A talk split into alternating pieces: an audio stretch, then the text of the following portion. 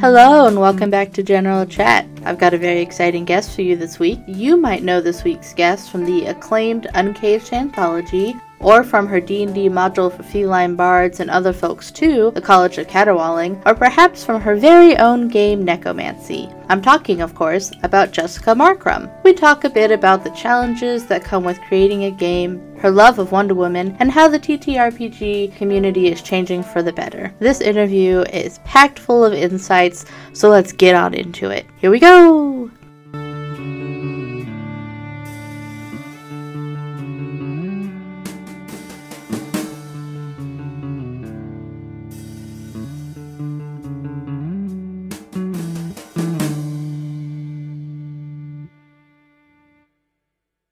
All right, Jessica, thank you so much for joining me today. Thank you for having me.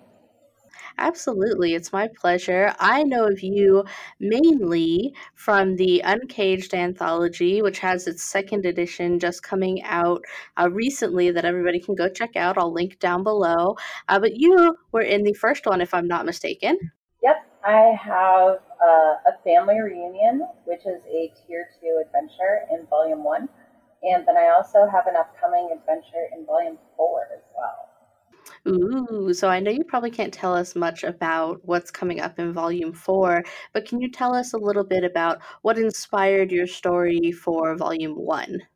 Sure. Um, I sort of pitched it as Pokemon meets French mythology, but, but um, I've always loved the myth of Melusine, which is one of the few myths I remember reading as a kid where the woman doesn't die or get married at the end. She basically gets angry at her husband because he lied to her and leaves. She flies out of the castle and just basically takes all of her stuff and goes home. and the tragedy in it is that all of her children die afterwards because they're seen as monsters because she's a monster. Uh, and so I wanted to create an adventure where, like Pokemon, where you have to catch them all, it's a monster hunting adventure where you actually can't kill any of the monsters because you're basically catching or meeting Melusine's children and bringing them home to her. So it's called a family reunion because you're hired by Melusine in this case. You're hired by who might be seen as the big bad or the big monster in other adventures to bring your family home. That's a really fun twist on the monster hunting uh, aspect that can be found in some adventure games. It's like you're going in thinking that you're going to be like hunting down these things, but you're actually bringing them back. You're going in and doing like a child rescue, and I think that's a really fun way to look at it. Thank you.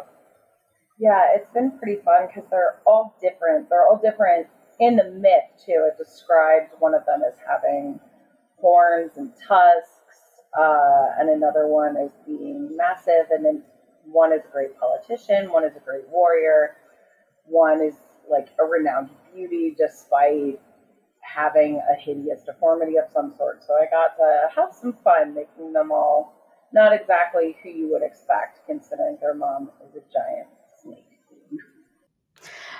One of the things that I think that is really fun about the Uncaged anthology, and I think it's great that you know so far. I think we're you guys are up to four, if I believe. Like I think that's where you're capping it with all the submissions, which is just incredible because they're all wonderful. But I think one of the great things about it is that uh, myths are so relatable. I think everyone really can find a bit of themselves to see within mythos what do you think it is that drives folks to to be drawn to folklore and myths and fairy tales in these ways? I think part of what it is, with myths is that they cross cultural boundaries. Like each culture obviously has their own myths, and there are some that are very distinct. There are a few monsters in Uncaged that I didn't know about. There's one from Filipino lore who I had not heard of before, and I got to play in that one in Uncaged Live, and it was pretty scary. Uh, it's an exciting one. But when you get to the basics of it, like you'll see so many different cultures have a myth of a beautiful aquatic woman who sings and lures men to their death, basically. And it gets into people's fear of the ocean, but also the intense draw of the ocean. And we have creation myths, we have harvest myths. I think it comes from everyone's wanting to understand and also connecting to something else. And it's something that brings us all together. I don't know if I'm totally making sense here, but you're so you are absolutely making sense. I do think that there is that sense of togetherness, something where especially with like a fear of the ocean, you think so many people have a fear of the ocean. Like I think it's probably one of the most common fears up there with a fear of the dark. And I think it's our nature as human beings to want to put a sort of conquerable name and face to those kind of fears. Right. And just like that, you'll see in more than one type of mythology a snake woman or something. And that's because in multiple mythologies, or countries like What's Scary, possibly female sexuality, and snakes. Like, there's an innate human fear of snakes. You'll see primates who are afraid of snakes, just like we're afraid of spiders. And so you'll see some that, like, there's somewhere there's a Anansi the trickster, but a lot of times spiders are just no good and they're scary. I think that uh, with you bringing up uh, Anansi the Trickster, which is one of uh, a, a fantastic feature in folklore, I think that uh, something that really draws me to the Uncaged anthology is my love for Neil Gaiman, who you know wrote American Gods. They have the book Anansi Boys, like just f- fantastic writing about these mythological creatures and stories and lore. And I think, you know, that's definitely something for me that was a moment of, oh, all these different things exist. And the idea that they exist because of a, a commonality that we all share, I think was a really interesting uh, thought for me to have. And I think it's also interesting that, you know, we keep talking about commonality, things that are shared. I think that folklore being used in D&D when D&D is such a, lore heavy game. I think those things just go hand in hand. Like it's just almost like the perfect marriage of just a beautiful lore heavy uh, anthology. Oh, thank you. Yeah, I was really excited uh, to be able to bring in other myths and lore, um, and I was glad that other people were doing that too because there is so much specific D&D lore. And as someone who D&D isn't my primary game, if this had just been uh, a pitch for feminist takes on D&D monsters specifically, I might have been too nervous to apply. But uh, because Ashley Warren pitched it as feminist takes on mythological creatures or D&D monsters or basically however you want to do this, just put it in the 5e format. Uh, that really inspired me and gave me the confidence to do it because I love mythology. I've loved it since I was a kid, and that kind of transferred into my love of fantasy it's really wonderful to see some of these different stories be told.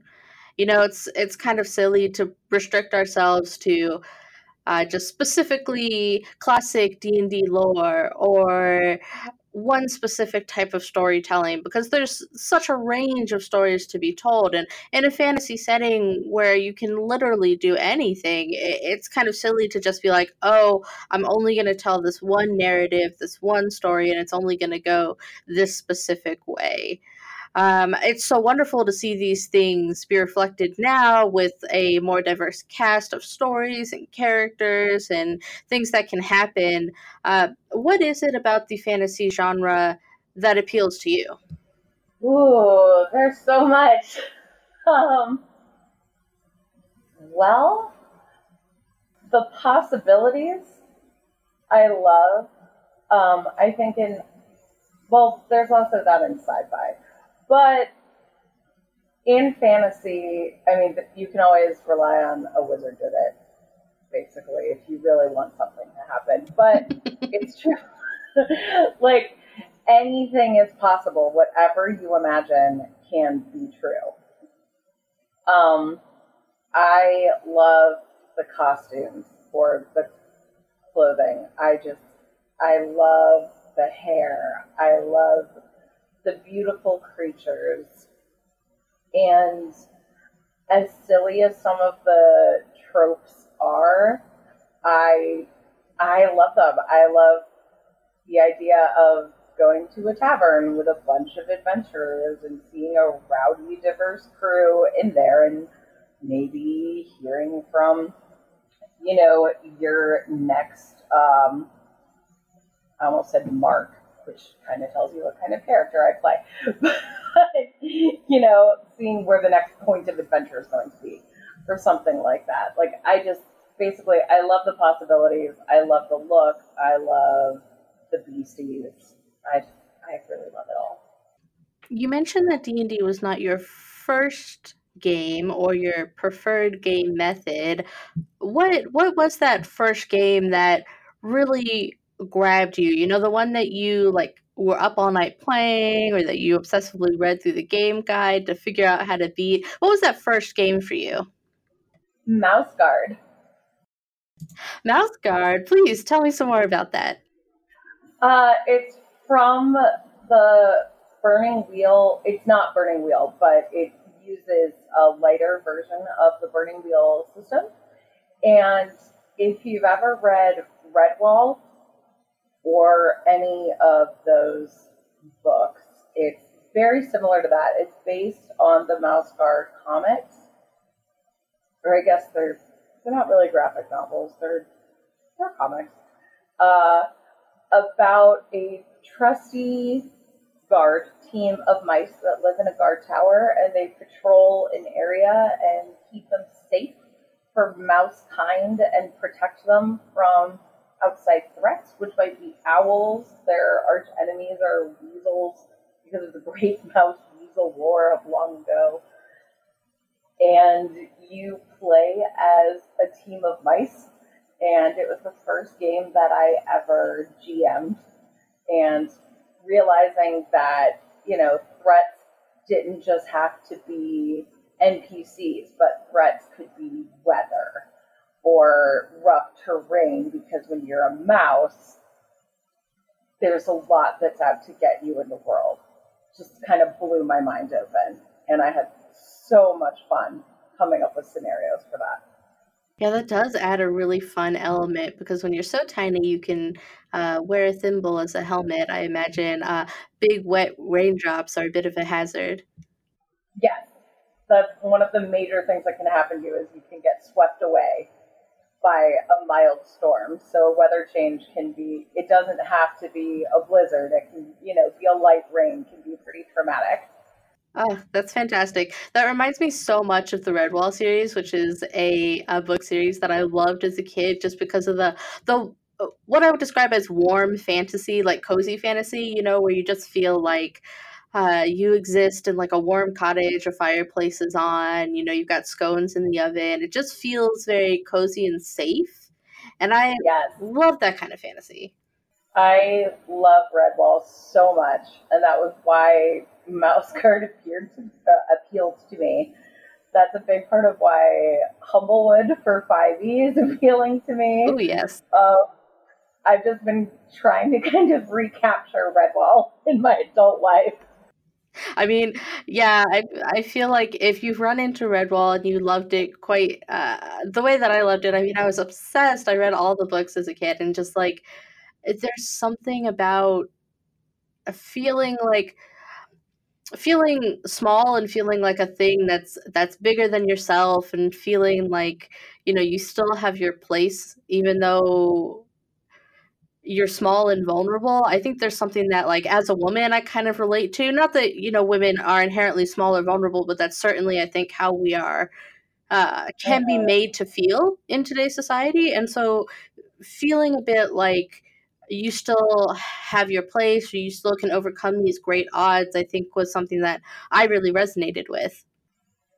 Yeah i can totally get that. Um, that's one of the things that i've really loved um, about uncaged and i try and integrate i guess into everything that i write is uh, i guess flipping typical uh, tropes that are placed on women, uh, adding a feminist twist, I think is what it says on my website. I'm not sure.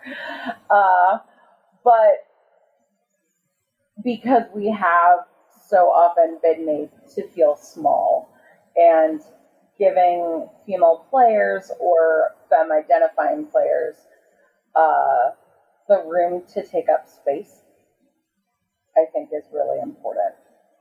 Absolutely. That's one of the things that I really have enjoyed about the anthology. That's why I'm looking forward to there being two more editions. Is it's just you're taking some of those things that, especially with Mythos, you know, and I know that's kind of the purpose and the messaging, but I don't think it can be restated enough how wonderful it is that you're taking these myths that are usually very negative about the the characters. You know, Medusa is a very negative story about her, and taking that and putting it on its head and making you consider things from a different perspective, I think it's uh, much needed and very enjoyable.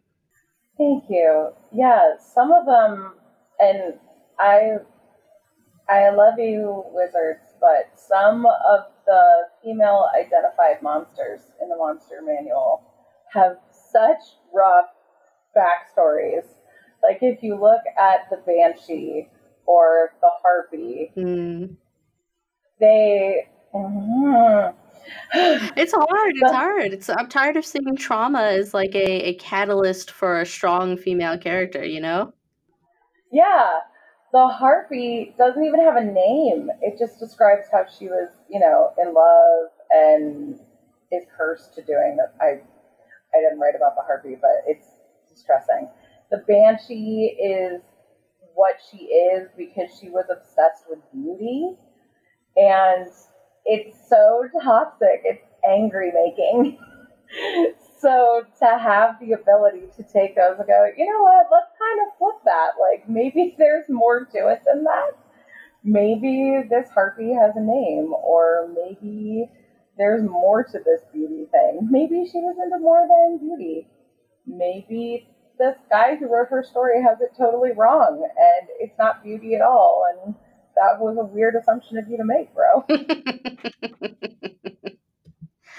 I think I think that we're actually seeing that a lot more lately, which is really nice because I think that for a long time, nerdy spaces and especially D and D felt very much like a boys' club, very very much, and oh, yeah. it's nice to see that not only I think wizards themselves are trying to be more inclusive and trying to kind of turn that around but when you look at some of like the original modules and you look at some of like the older lore and some of the the stuff that came out uh in the 80s it's a bit it's a bit much. It's a bit uh not super friendly to women or anyone that's not like a straight white man it, it was a little weird to me because there were female writers on D and D back then. yeah, there were, but I think you know the uh, the culture was a bit different. How do you for sure? Yes. How do you think the culture and the community is changing now to be more inclusive? Oh, so I can give you an example. um, I didn't get to play my first game of D and D because I was a girl. Oh, when I and now I write D and D. So that's an example for me of how um, I guess I forced my way into it, and you know because well because Ashley opened it up and for me basically like welcomed me in. That's an example of inclusivity there. But yeah, back in the 3.5 days when I was midway through character I was told by the DM that you know he didn't allow girls at the table. So I left. And that from I've talked to other women my age and that's not everyone's story, but a lot of women do have that story. And seeing now how many femmes and women are playing, how many people of color are involved and strong voices in the community. How many non binary people are involved and strong voices in the community is really exciting. And they're creating games. They're not just creating like D&D games, but independent games, powered by the Apocalypse games, brand new forms of games, like GMless games, diceless games, all sorts of things that stretch the idea of what a tabletop RPG can be. And I think it's so cool because by bringing in all these voices, the hobby itself expands. Of course, there's only room to grow when you bring in other folks' perspectives. There's only new stories to be explored and new perspectives to be seen from. It's it's kind of boring to just have like one story and one perspective when it's like you could have this entire spectrum of experiences to go out and play through and i find that prospect very exciting yes i never even considered the idea of you know a gmless game or a diceless game and now i've written one that's both but it's something i never would have thought of had i not been awakened to the possibility because of other voices and the you know sword dream and no dice no masters movement and taking colonialism out of games mm. and i think it's very cool what's happening right now in terms of inclusivity and representation in the gaming world so you're talking about Nekomancy, your game that you made where you have an option for playing without a game master. It's not dice based because it's based on the tarot deck. How did you come up with the idea for Nekomancy? I was in um, writing for the Dream Jam, which is affiliated with Sword Dream. There's nine principles of Sword Dream. I don't have them all off the top of my head. You can look them up.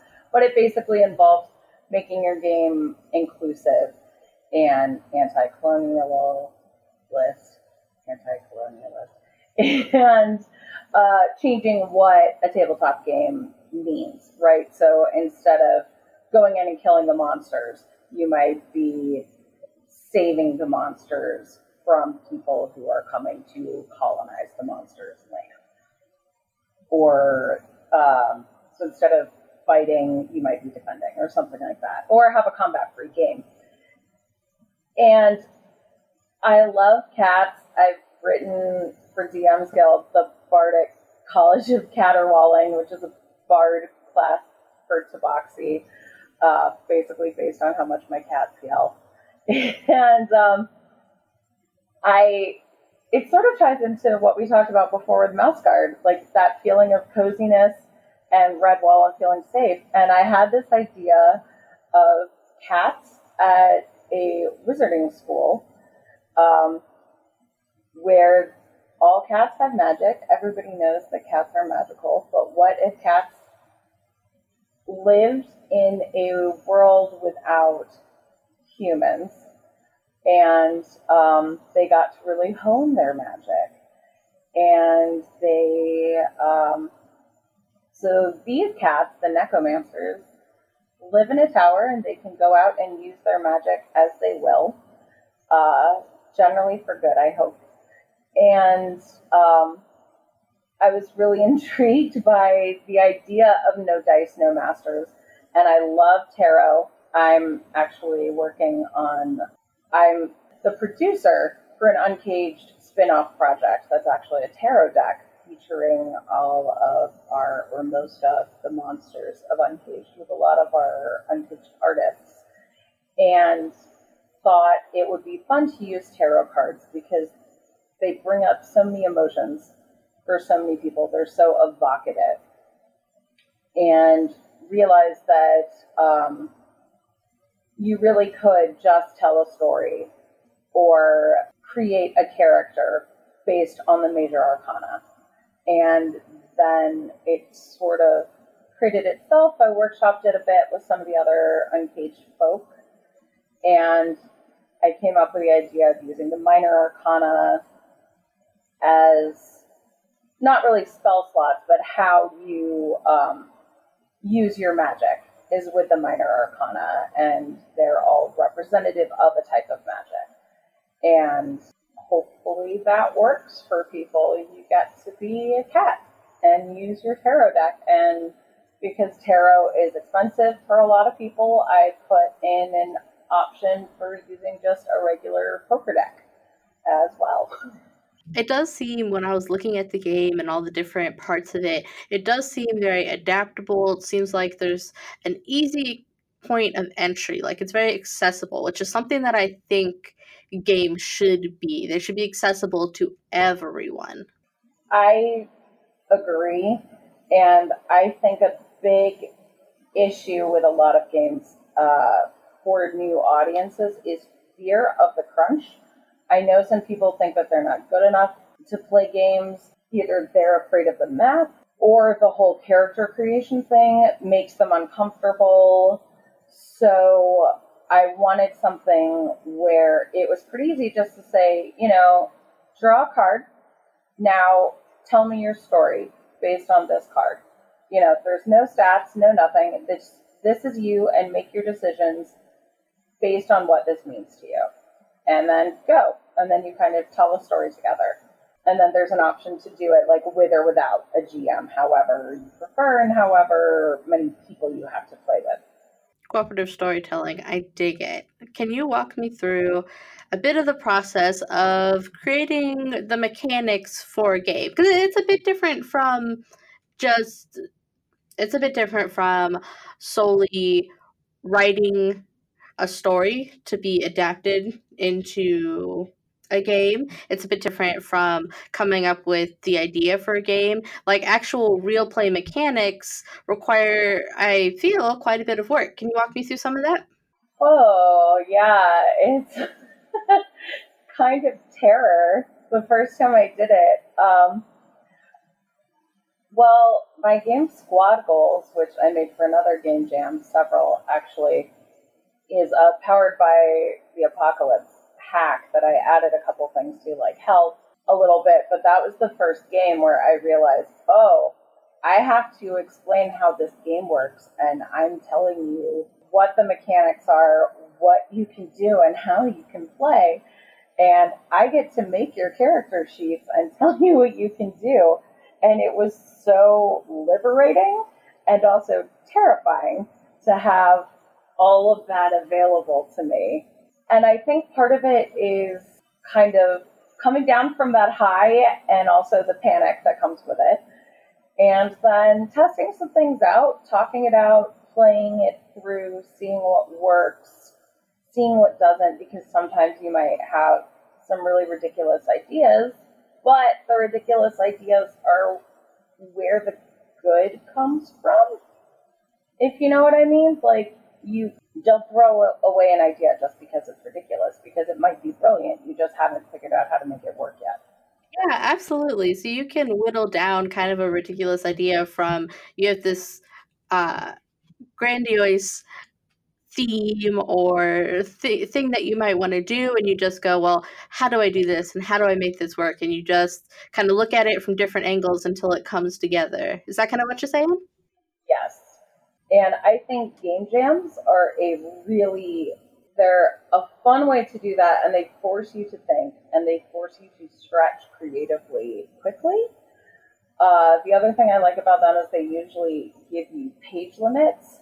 So with Squad Goals, which is a mythology based superhero game, I really wanted to go into the world building of that. And when I was writing it, my first thought was, oh, this is going to be a 100 page book. But the Game Jam limit was 20 pages, including, you know, a title page and character sheets. So I had to get my 100 page dream book down to like 12 pages because there's six playable characters. So working in those parameters uh, forces you to pare down into what is actually essential for the gameplay. And then if you want to add that stuff later when you have time, you can always go back and do that. But um, forcing yourself to look at what is essential for the mechanics of this game. How can someone jump in and immediately learn? And what would scare someone off, I think, is important. So, for the uninitiated, for those who might not know, can you explain a bit about what you mean by game jam? Sure. They started in video gaming, uh, but a lot of role play or um, tabletop, I, I assume board game uh, creators do them too. It's basically, I think with video gamers, you have like three days but uh, the ones I enter seem to be longer. You sign up online, and basically you're given a topic. So the one for necromancy was uh, Dream Jam. So you're given, I think, two weeks, sometimes it's one month, and it's create a game that fits these parameters. Um, so that one was aligned to the principles of Sword Dream it has to follow the nine principles. I made squad goals for the World Mythology Jam and the World Folklore Jam because it involved both. Uh, those were both, I think, two week jams. But basically, you can research all you want beforehand and compile your thoughts, but you can't start creating the game until that time period.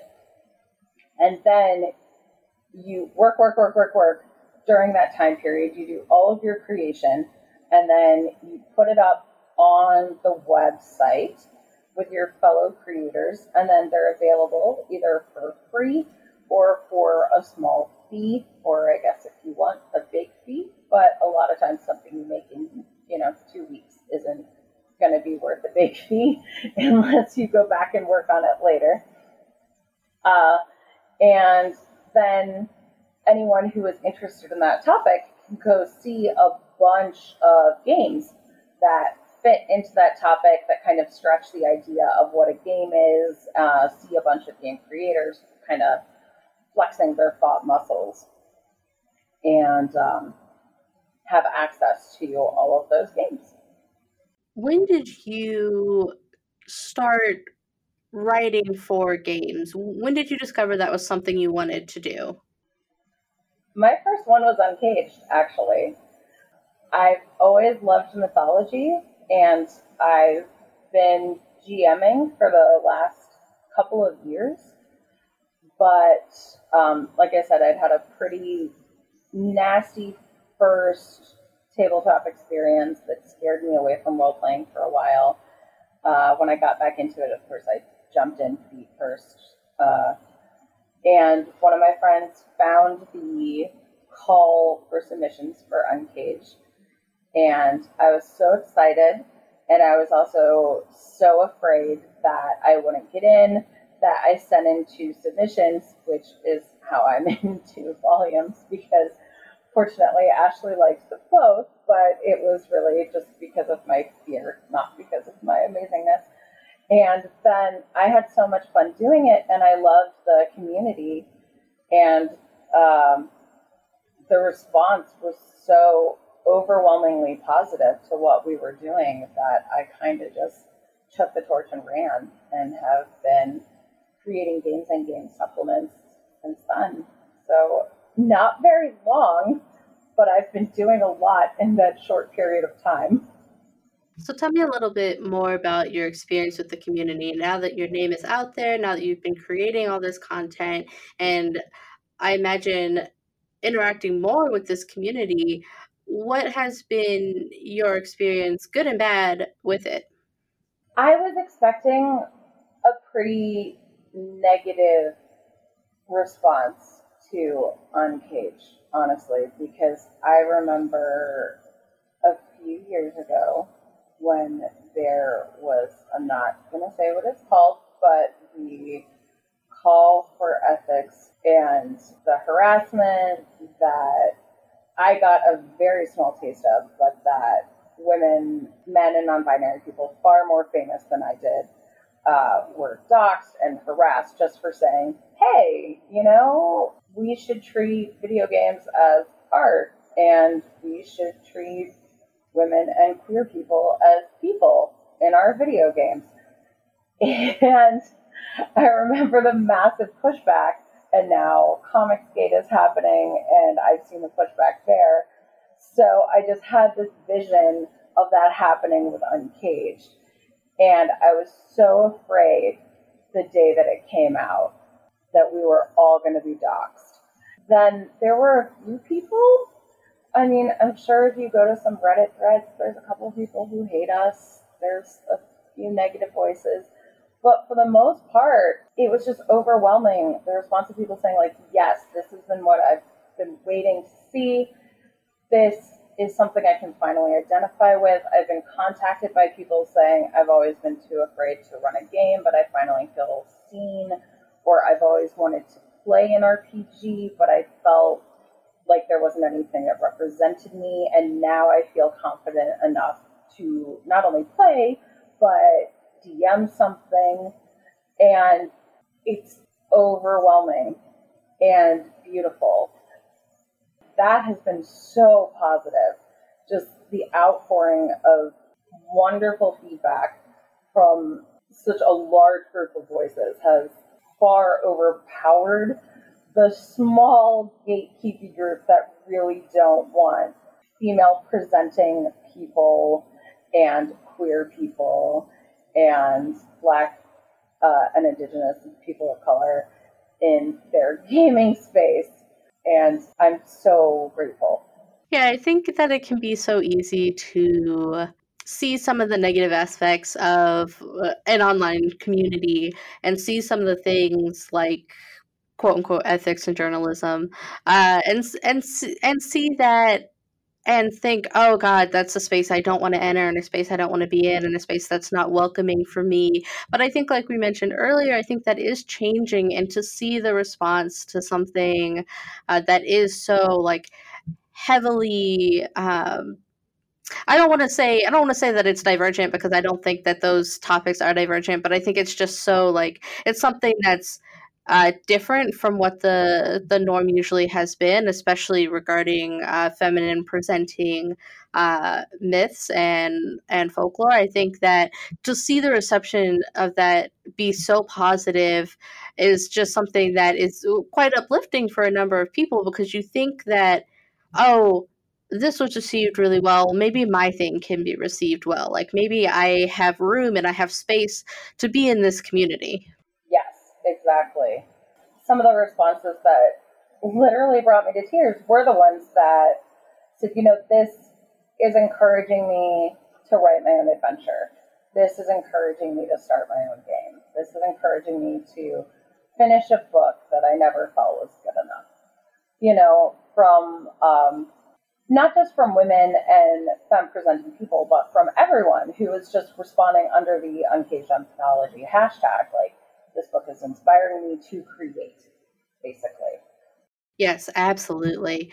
Um, and and ultimately, I think what we're talking about is all because we are all fans of this one thing, which is uh, experiencing an adventure, experiencing stories, storytelling, community. That's all kind of coming from this base thing, which is D and D, essentially and I think that that it's so wonderful to experience fandom in this positive way. What I'm curious about from you, Jessica, is some of your early pieces of media that you were a fan of or games that you were a fan of, things that in your childhood and teen years you felt a connection with, that you resonated with? What are some of those things for you? Ooh, definitely The Last Unicorn. that popped into my head. When I was a little girl, I we couldn't find a VHS copy of it. So I think we rented it just over and over and over and over again because I had to watch it every day. um, I think my mom tried to buy it from our local video store and they knew that they could get more money from us just having us rent it constantly. I loved that. And gosh, I loved musicals. So that kind of high fantasy thing. And um, obviously Disney. I feel like a lot of people would probably say Disney. Oh yeah, definitely Disney. I love me some fluffy animals and some pretty dresses. The first book I ever read on my own was The Lion, the Witch, and the Wardrobe. And I loved it so much. I remember thinking that nothing was going to beat that, so I just read it over and over again. and finally, my grandma was like, There are other books, dear. And she handed me a Nancy Drew book, and I was like, Wow, there are other books. This is great too. And that kind of set me off on reading. And then I was so disappointed when I read The Hobbit because it didn't have a female lead. Oh, oh. Uh, what is it about the things like The Last Unicorn and The Lion and the Witch and the Wardrobe? What do you think the elements of those stories were that resonated with you? For The Lion, the Witch, and the Wardrobe, it was definitely the sense that you could basically just go into your closet and find another world there. That anywhere could be a transportation to, like the mundane could become magical was so appealing to me. And I remember every time we would go into an old house because I grew up in Chicago, there's a lot of older buildings there uh, that were built right after the fire. And um, every time I go to a new friend's house that was older architecture, I would like run in their closet when I was little just to check and see if it went to Narnia. I was a really weird kid. Uh, and uh, with the last unicorn, it was kind of like a love and terror. I loved the art. I had nightmares about the Red Bull, but I think that's kind of our draw towards monsters, right? Like we're drawn to them and yet we fear them at the same time. So there were parts of it that I couldn't watch. Like I couldn't watch the harpy. I was so afraid of her but I always wanted, like, I couldn't look away at the same time. And the art of the unicorn herself is so beautiful, and you see the animals in the forest in her eyes, and it brings up so many emotions, and there's so much depth in just that one shot. Like, you see her home when you look in her eyes, and how powerful that is. And yet, then there's the Red Bull, who's so scary you can't even look at the screen because, you know, you're four years old. what are some of the things that you would consider yourself a fan of these days? She-Ra, which is funny because She-Ra, the 80s one, was one of my favorite shows kid. And so I guess the more things change, the more they stay the same. Um, I just started watching Black Mirror I don't know if I'd call myself a fan, but I will say it's kind of like that horror thing I described in that I keep watching it even though I'm uncomfortable. I'm about to start season three, and I wouldn't say I'm enjoying it, but I would say that I am still watching it and am not looking away. I like Stranger Things. I um, I like the books of Game of Thrones. One of my favorite shows that hasn't been on for a while, and I'm sad they canceled it, is Galavant, which I loved. If you haven't seen it, it's a, a fantasy musical. It's basically like a comedy Robin Hood type thing where everybody sings and it made me so happy. I love it. It's on Netflix. Um, and of course, Good Omens. And I haven't seen this season yet of American Gods, but I loved the first season. So I'm going to share with you that even though I think American Gods is it, it's one of my favorite books, if not my favorite book, but I have been so afraid to watch the TV show because I'm just like I don't know if I want something that I do care about and cherish so deeply to like if I'm disappointed in the show. Have you ever felt that way? You're like afraid to consume media of something because you just enjoy your experience of it so much? I felt like that with the Wonder Woman movie actually because I I ended up seeing it and loving it. But I have been a Wonder Woman fan since I was a little girl and I wasn't I'm not old enough that Lynda Carter was on TV like in new episodes, but I would watch the reruns and like spin around and pretend I was changing into my Wonder Woman clothes. And I've read the comics, and I was so afraid that they were going to screw it up because I had seen the Superman movie and I did not want that for my girl. It ended up being really good. It was really good. That must have been such a relief.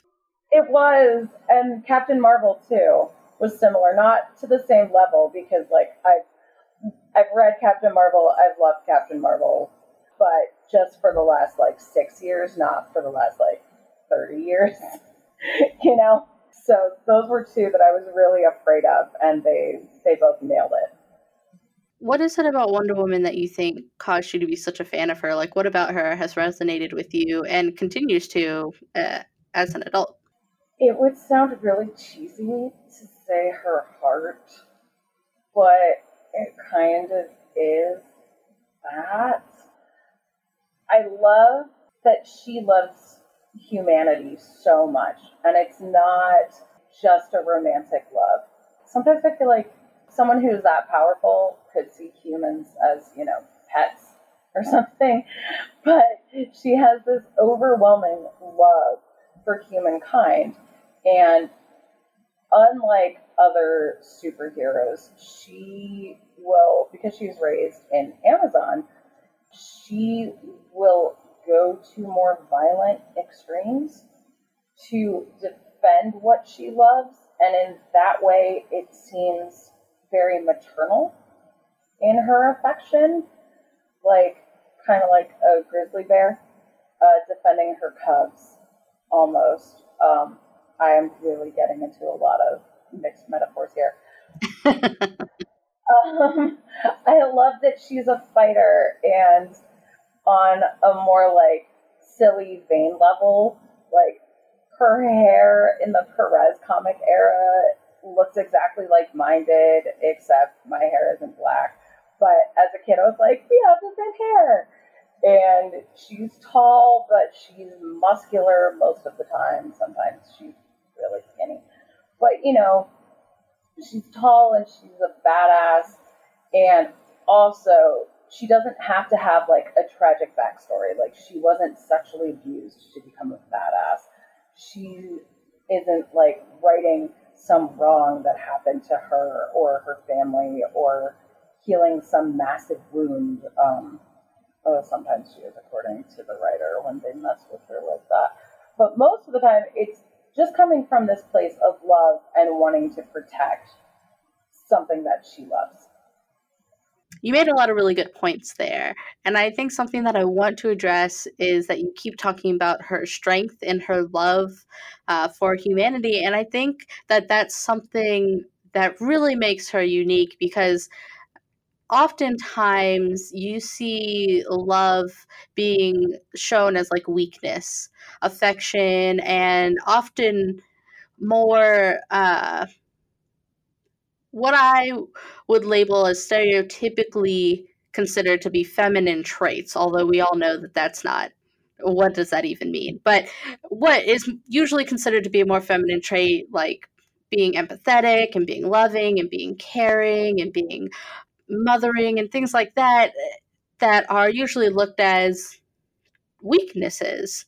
and things that are bad. Usually, if you're considered uh, to be an action hero, you're someone who's like hardened and has like a dark backstory, and you know, you're very stoic. And to have Wonder Woman, who's someone who exhibits all of these wonderful traits and it's a good thing and it's celebrated and it makes her stronger and it makes her more of a badass like that is so cool and of course people are going to relate to that yeah and actually you bring up a point where i was thinking about um, in the most recent universally loved game of thrones series finale they bring up you know love is the death of duty and duty is the death of love whatever but for her, like, she is able to do what she needs to do because of her love.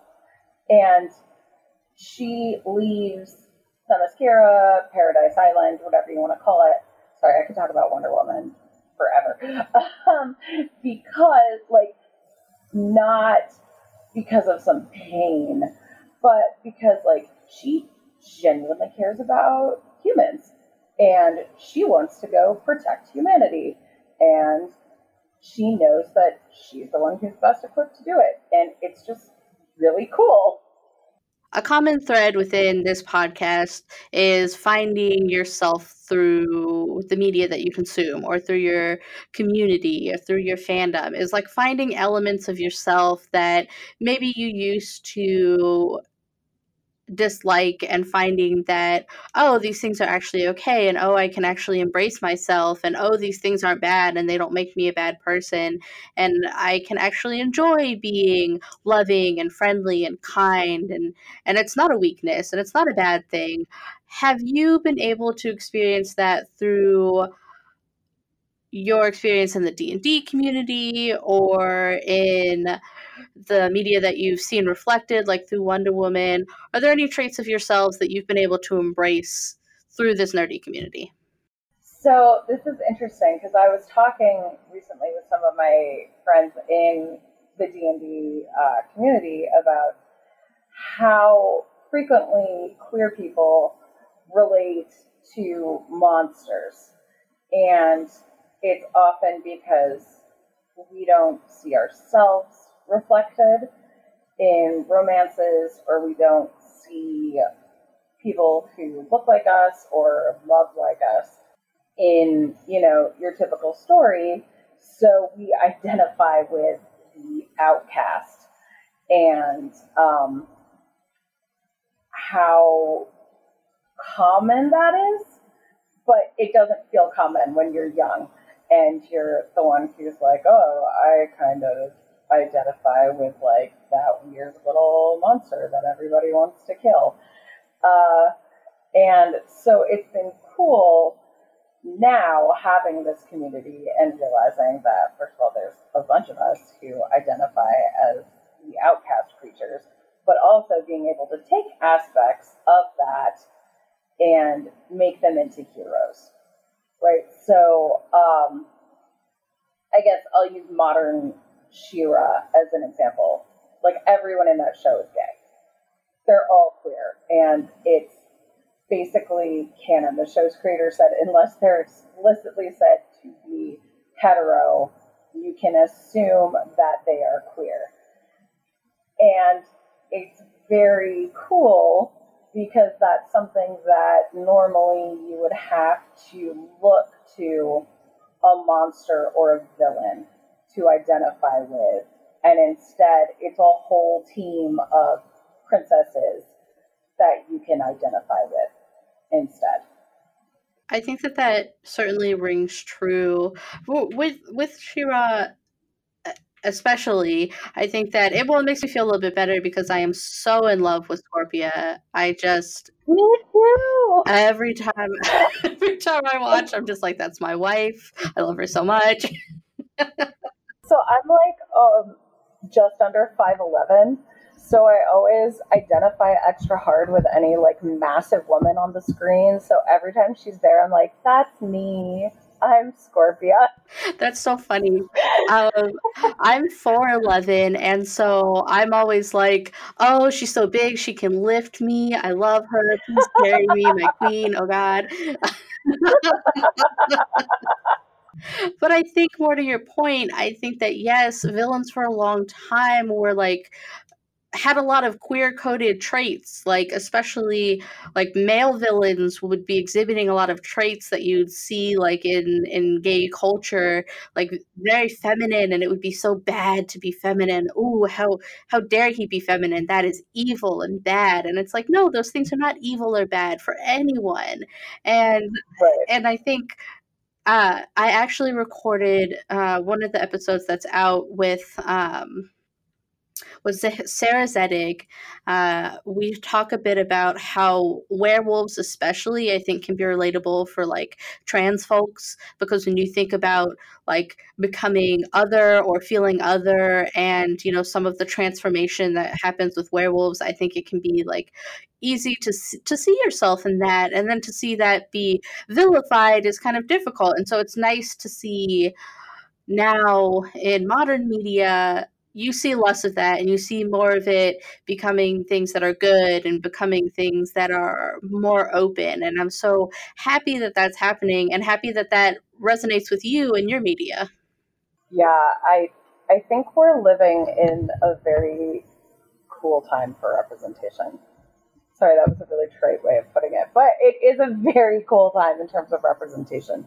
We don't have everything yet but even in terms of like, if you look at The Dragon Prince on Netflix, there's a lot of cool diversity and representation there. Like, there's a deaf captain of the guards, and um, the king is black, and uh, his one of his sons is biracial, and it's there's a lot of neat going on.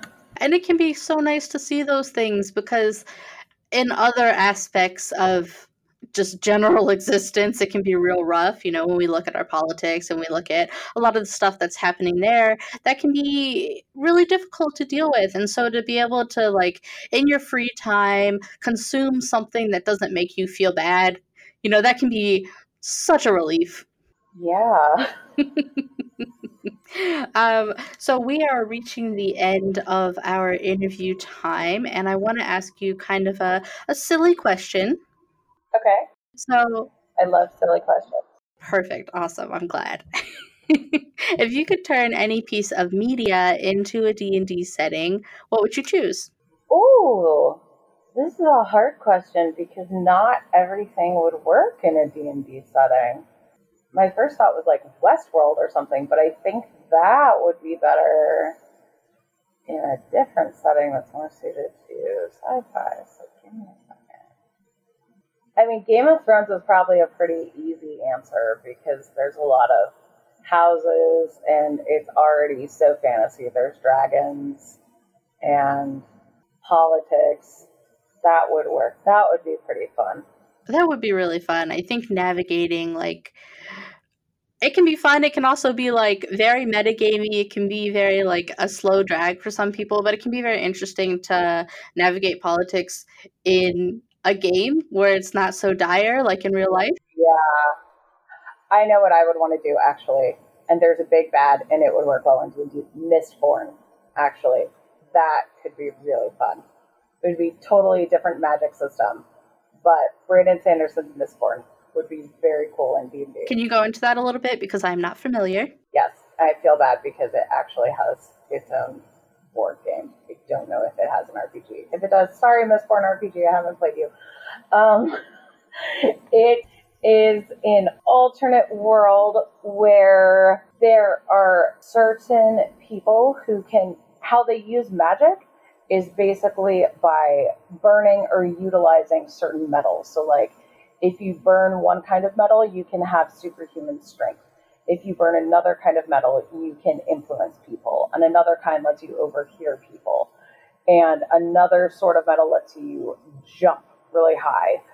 And usually people can just do one thing.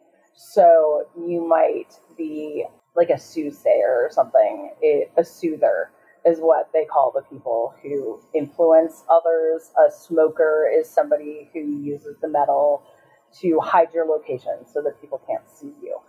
Uh, and there are select group of people who can burn all of the metals. And one of them is trying to rally the oppressed proletariat, I suppose, to fight against the evil overlord and his dark clerics and basically overthrow the ruling class and show them that you don't have to be noble to be able to burn metals and that anybody can do it. It's not necessary, well, not anybody can do it, but it's not tied to blood. And it's pretty cool what happens. And the lead is a young girl who is pretty neato. Pretty neato is definitely how I want to be described. That's a good one. um, I, that does sound like a really fun, a really fun storyline to play through, and to to be able to kind of take it on as your own story would be really enjoyable. Yeah. As you were talking about that, I was thinking a bit about.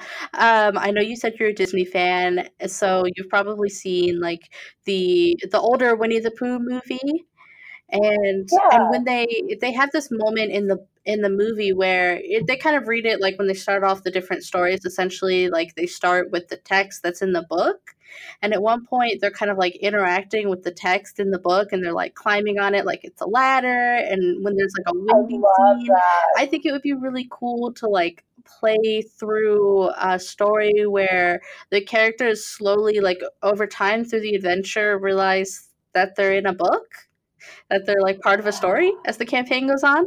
That would be so cool. I love that.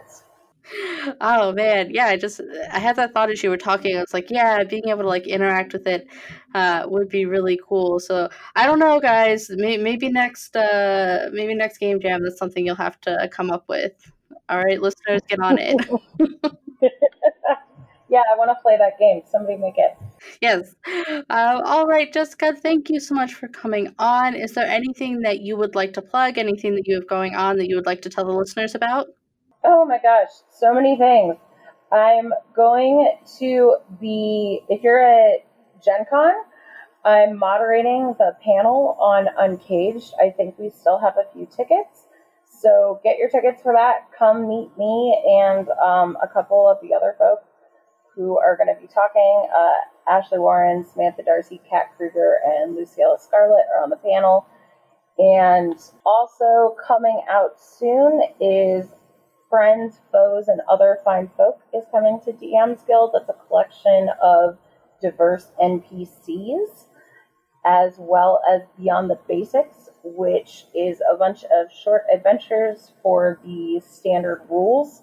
So, like, for all of the monsters in the standard rules, it's just short encounters that you can play that kind of flip them around and you can do something cool with them. As well as Berthazar's House of Familiars, which is not available. None of these are available yet, but they will be available very soon. Okay, so what I'm gonna do is I'm gonna put all of her stuff um, in the show notes, but I'll also link it in the Twitter post when this episode comes out. So please be sure to check them out. I know that I personally am going to be playing through Necromancy because I love tarot and I love cats, so that's gonna be so fun.